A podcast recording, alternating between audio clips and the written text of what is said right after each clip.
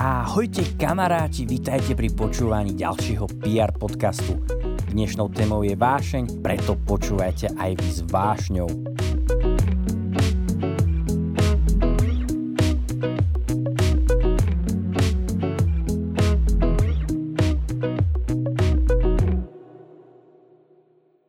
Skvelým príkladom vášne je Gazon škola – Gazon škola je animátorskou školou projektu Gazon, ktorú v novom ročníku vedie spoločenstvo PR v spolupráci s projektom Gazon a spoločenstvom SP. Ako vyzeral druhý víkend Gazon školy sa pozrieme očami, uh, pardon, ušami Janka Mikušku. Andreja Zuzka, súčasť lídrov Gazon School a členovia líder týmu spoločenstva PR.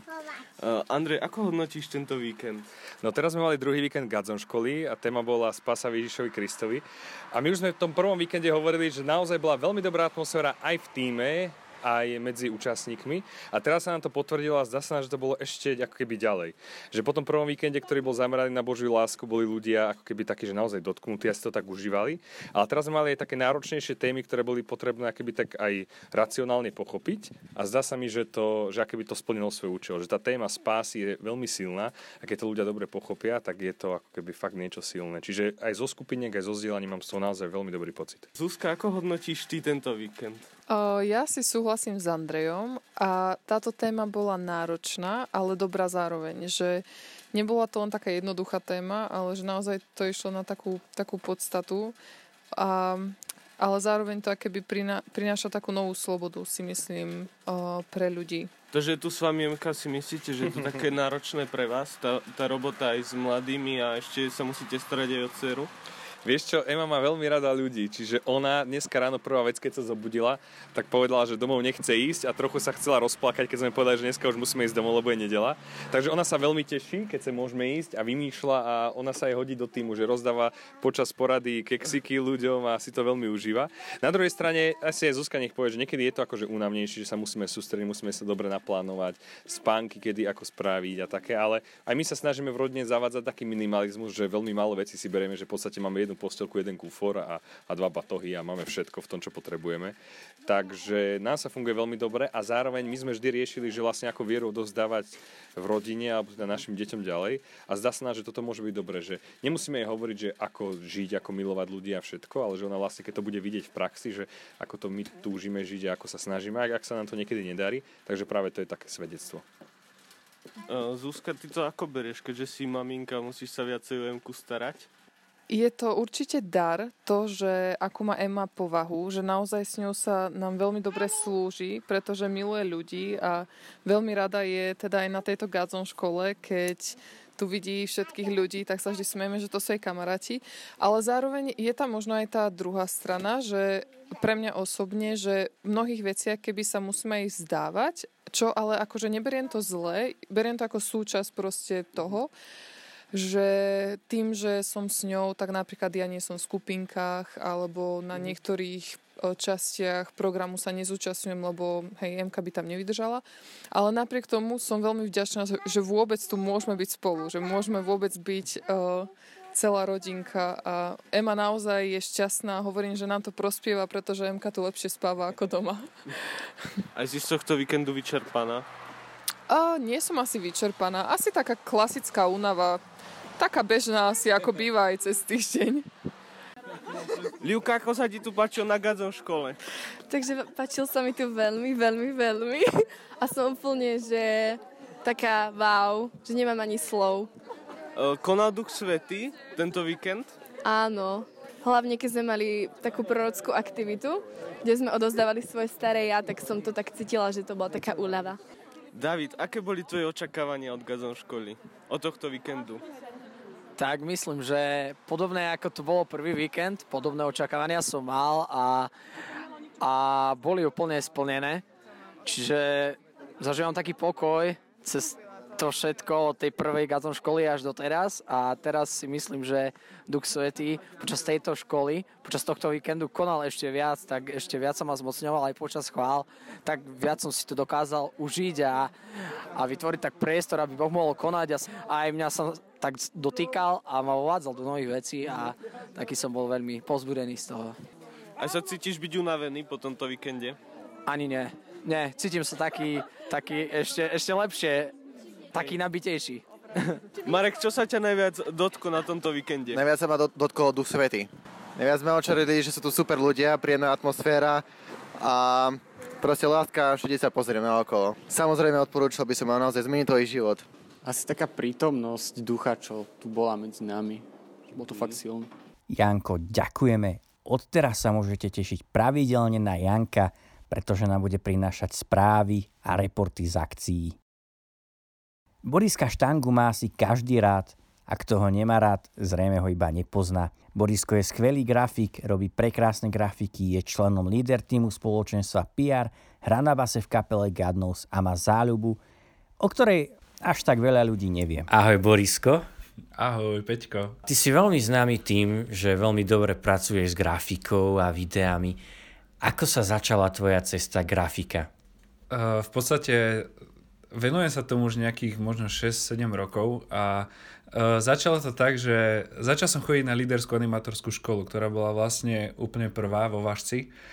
A tam som sa stretol s Jayom Hudačkom a proste veľmi sme si sadli, čo sa týka e, štýlu rozprávania, komunikácie, humoru a proste všetky tieto veci, keď sme spojili, tak sme si proste povedali, že mohli by sme proste niečo z toho spraviť a úplne z ničoho nič spontánne sme na telefon natočili proste kratučké videjko, na ktorom sme sa strašne smiali ešte celý rok. Je absolútne trápne a nikomu ho nikdy nechcem v živote ukázať, takže nesnažte sa ma nájsť a ani ja ho nebudem hľadať, ale tak som si povedal, že možno, že na ďalší týždeň, že normálne, že donesem kameru a budeme točiť proste kraviny, hej, že budeme točiť proste srandičky a tak. A a natočili sme proste message, ktorý reálne mal nejakú pointu, začal, začal samozrejme z úplne akože od témy alebo od, od nejakého, e, nejakého znaku, ktorý sme potom rozvinuli a samozrejme to prešlo do nejakej duchovnej témy. Samozrejme celé je to poňaté v nejakom, nejakým tým humorným potonom. A prišiel som domov, vytiahol som kartu, dal do počítača zostrial som to v najjednoduchšom programe a tak šialene ma to neskutočne chytilo, že hneď som si proste do týždňa zohnal, dá sa povedať, taký e, stredne profesionálny program, ktorom som sa začal učiť a natoľko ma to chytilo, že vlastne vždy som bral kameru na túto líderskú školu, na tieto víkendy a vždy sme sa snažili niečo tam natočiť a tak ma to veľmi chytilo, že vlastne na základe toho som začal robiť videá a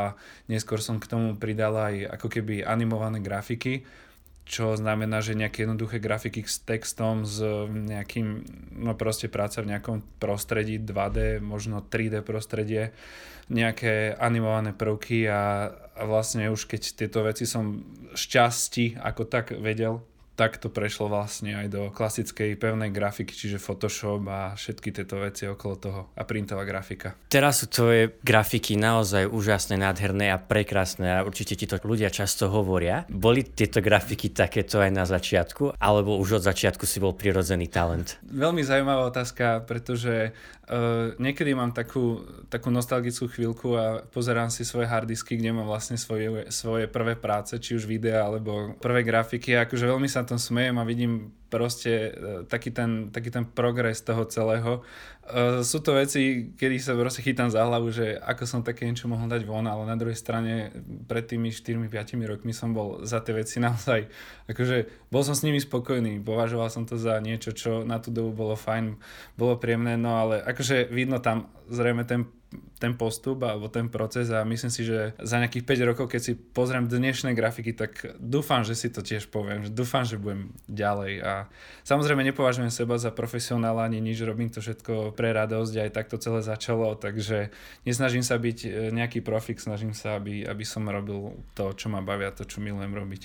Čerpáš inšpiráciu na ďalšie grafiky? Veľmi fajn otázka.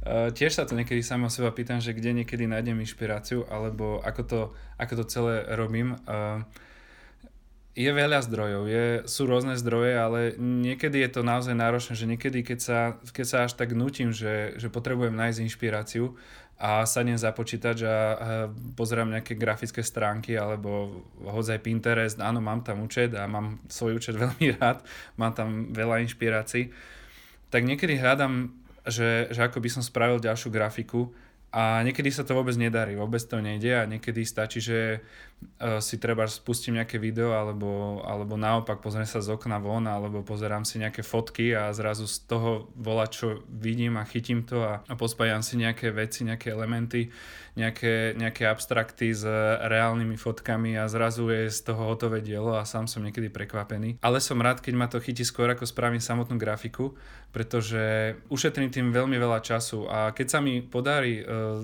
vytvoriť si tú predstavu najprv v hlave a keď sa mi podarí ju vlastne zrealizovať vo Photoshope, tak vtedy som naozaj šťastný. Ale naozaj sa mi veľakrát stalo, že v hlave to vyzeralo veľa lepšie, ako keď som to zrealizoval, ostal som zhrozený, vypol som to, išiel som radšej pozerať YouTube alebo sa nájsť, alebo hoci čo iné. Ako dlho ti trvá realizácia nejakej grafiky, ktorú už máš vymyslenú, ale ešte nie je zhmotnená na monitore? Veľmi to záleží aj od jej nejakej obťažnosti, ale myslím si, že nikdy som neurobil kratšiu grafiku ako za hodinu alebo hodinu a pol a niekedy je to pre mňa až také, že, že nechcem sa tým obmedzovať, že nedokážem si tak stanoviť, že dobre, tak tento plagát spravím za hodinu alebo za dve a zrazu je 59. minúta a si poviem, že dobre, tak končím, hej, že proste za minútu to vypínam, tak, tak ako to je, tak, tak to nechám. To asi nedokážem nikdy. Čiže ja niekedy som ochotný proste tomu venovať 3-4 hodiny a niekedy som až sám z toho hroze, zhrozený, že koľko som už tomu venoval času, ale mám pocit, že výsledok stojí potom za to, hej, že je to, je to cítiť, je to vidieť a rád sa hrám s tými detailami. A hej, ako som spomínal, že keď už mám v hlave tú predstavu, tak je to, je to veľa rýchlejšie, ale veľakrát sa stane, že teda začnem, už to mám hotové, to, čo som si nejako predstavil a chce to ešte doladiť, takže toto už sú také tie, tie najvyššie minúty, ktoré mi vôbec nevadí do toho investovať. Proste rád sa hrám s detailami. Som niekedy ochotný uh, hrať sa len s písmom 3 hodinu, hej, hľadať to, otačať ho, kombinovať uh, rôzne štýly písma, baví ma proste sedieť na internete a pozerať si jednotlivé štýly písma stiahovacích alebo uh, nejak, nejak sa nechávať inšpirovať. Čiže v tomto som asi ochotný venovať tomu viac hodín, lebo ma to baví, je to, je to super.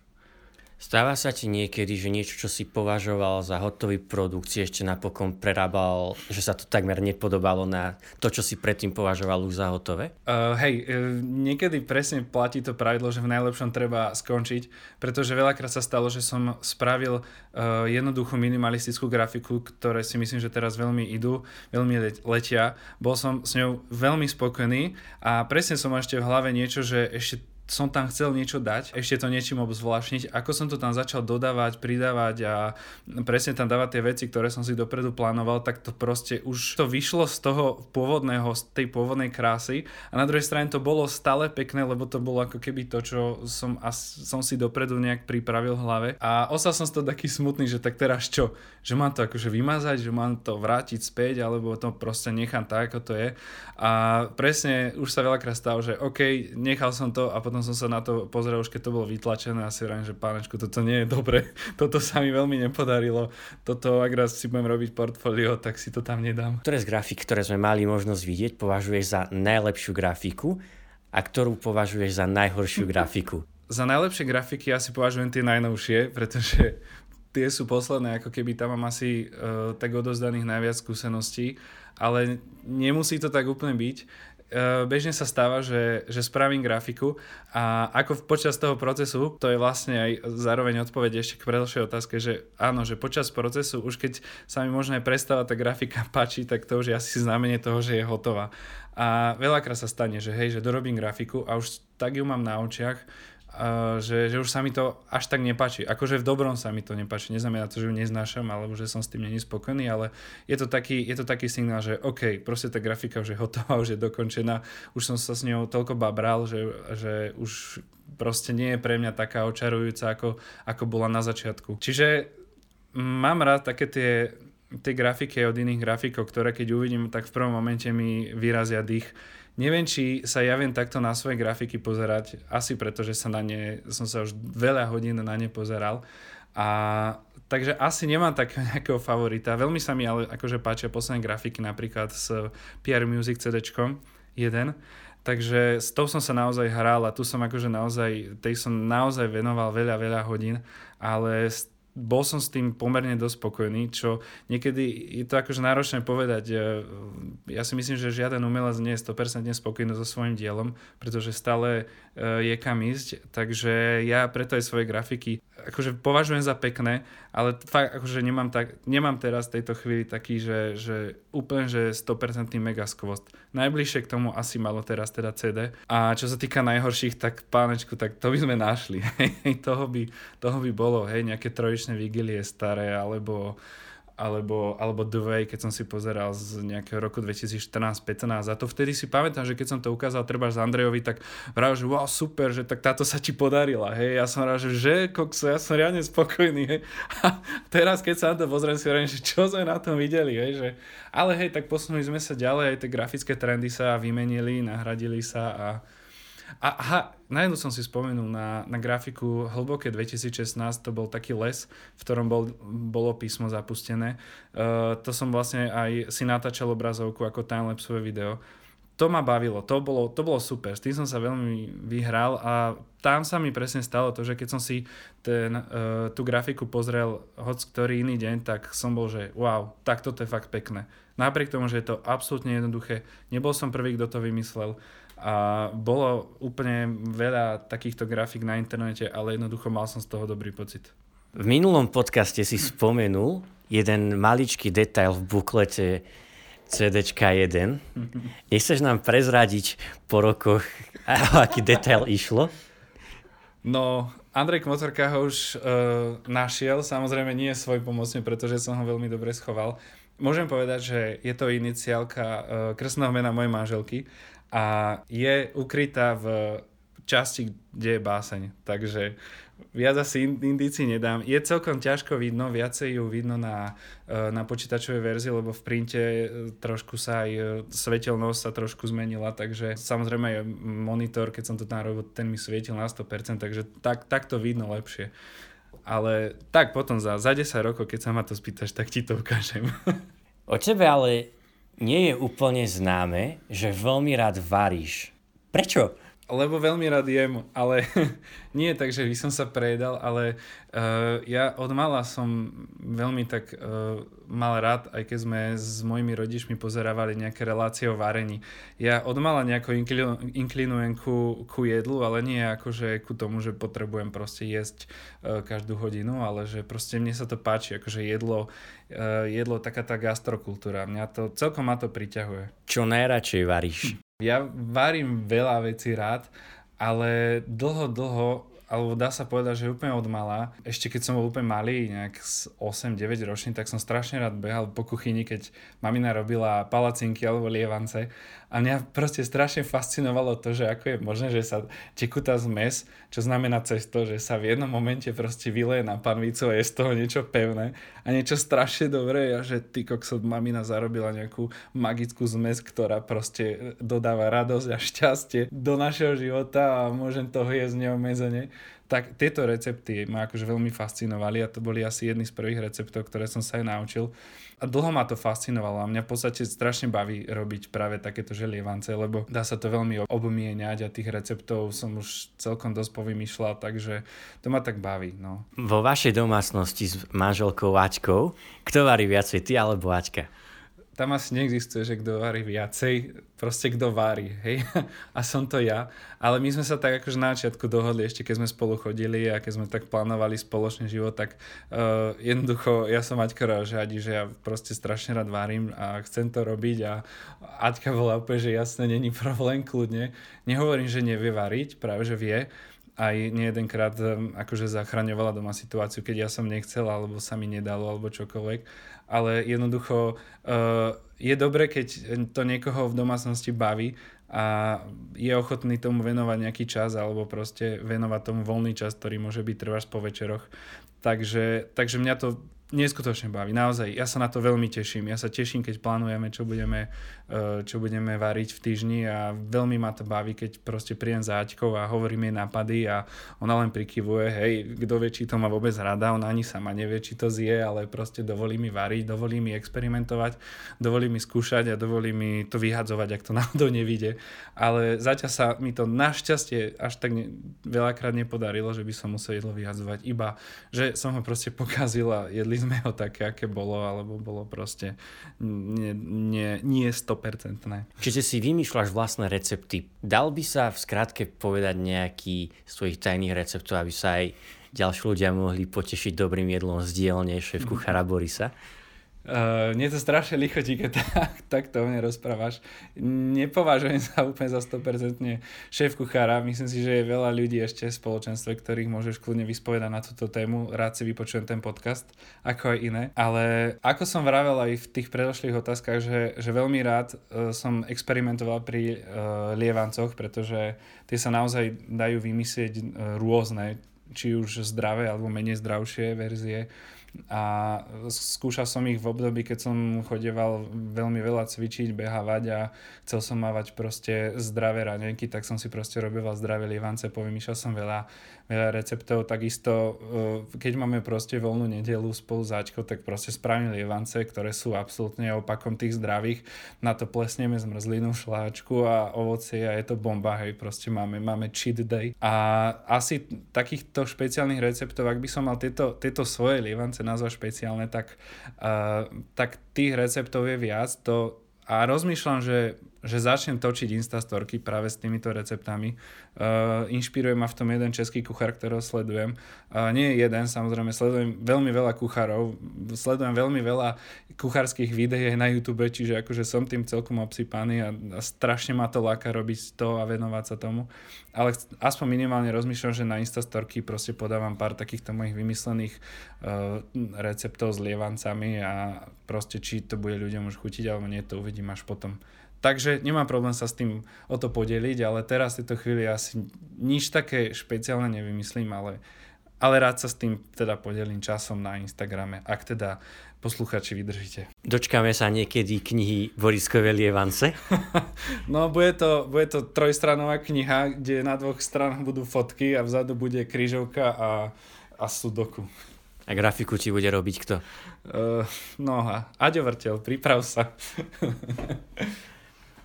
Ako grafikovi, ako veľmi ti záleží, aby jedlo, ktoré varíš, vyzeralo dobre na tanieri? Fú, tak toto je super, toto je super otázka. A priznám sa, že mal som jedno obdobie v živote, konkrétne keď som mal 13 rokov, mňa veľmi, veľmi fascinovalo, uh, keď kuchári v tých reláciách, uh, alebo keď to boli nejaké súťaže, alebo tak dovarili a začali proste uh, servírovať jedlo. A ja som mal chvíľu takú uchylku na, uh, na to, keď sme chodili do nejakých obchodov a tam boli proste kuchynské, kuchynské riady, tak mňa proste fascinovalo sledovať proste taniere ako, ako vyzerajú. Úplne som sa na to predstavoval, ako, ako na to proste to jedlo uh, servírujem. A proste doma, keď sme mávali nedelu, alebo keď sme mávali nejaké rodinné oslavy, tak ja som si vždy proste presne tak naberal jedlo, aby brutálne dobre vyzeralo. Proste neokickané, nič, proste čistý tanier, hej, proste príbor úplne vyleštený, že som ho s Tarkiným obrusom tam ešte leštil a ale sa vždy na to hnevala, čo robím. A proste mňa to tak strašne fascinovalo, že, že len na to som sa niekedy veľakrát tešil. Na to, ako proste ten tanier bude vyzerať s tým jedlom. Takže myslím si, že mm, teraz ma to tiež baví, až na to, že presne... E, očakávanie versus realita, hej, čiže očakávanie mám veľké, že to proste tam nakrájam na, na to jedlo, volá čo pekné, hej, ozdobím to. Realita je, že to je úplne otrasné, tak zaborím do toho lyžicu a idem si sadnúť za stôl a nech ma nikto nevidí. Tiež veľmi dobre a veľmi rád hrávaš na bas-gitare. Problém pri bas-gitare je často ten, že ju v kapele nie je veľmi počuť. Ako toto prežívaš? Nekompenzuješ si potom trošku uh, nedostatok toho, že ťa ľudia ako hudobníka neregistrujú tým, že robíš grafiky? Uh, kompenzujem si to jedlom.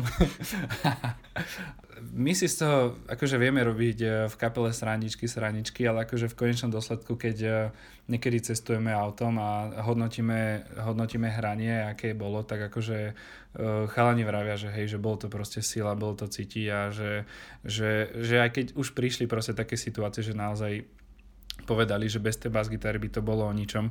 A, ale srandy sa z toho robia dobre, vtipy dobre o tom padajú.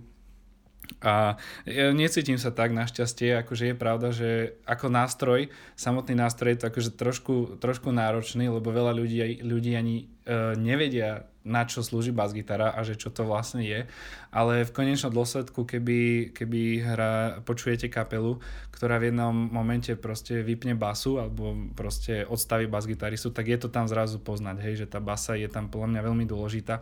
Len je to trochu taký náročnejší nástroj aj čo sa týka asi frekvenčne, že nie do každého priestoru sa hodí a nie v každom priestore to znie pekne, môže to proste práve že naopak prehlúšiť, preduniť a a nemusí to akože podať dobrý efekt, ale ja si z toho hlavu nerobím. Občas, občas áno, ale máme šikovných zvukárov a, a verím, verím tým zvukárom a keď ideme niekde von hrať, tak verím proste, že, to, že, to, že vedia, čo robia, že to bude znieť dobre, ak nie, tak minimálne my si to medzi sebou v sluchatkách nastavíme dobre a tak aj ostatné nástroje vyladíme a, a ja som spokojný. Mám rád svoj nástroj, neodišiel by som od neho. Jedine iba k nabicie, čo je môj taký vnútorný sen a verím, že po, keď budem na dôchodku, tak si ho splním. Na čo slúži bas-gitara v kapele? Ako sa hovorí, basa a bicie to je základ kapely. A ja si myslím, že je to veľmi, veľmi skvelá kombinácia. A slúži hlavne na to, že e, teraz budem znieť trošku technicky, e, dúfam, že sa mi to podarí, ale e, existuje nejaké frekvenčné pásmo, ktoré vlastne ide od, od výšok po basy na vlastne teraz neviem, či hovorím pravdu, ale dúfam, že áno, verím teda, že hej. A aby to všetko dobre znelo, tak je dobre vlastne, aby boli všetky tieto frekvenčné pásma vyplnené.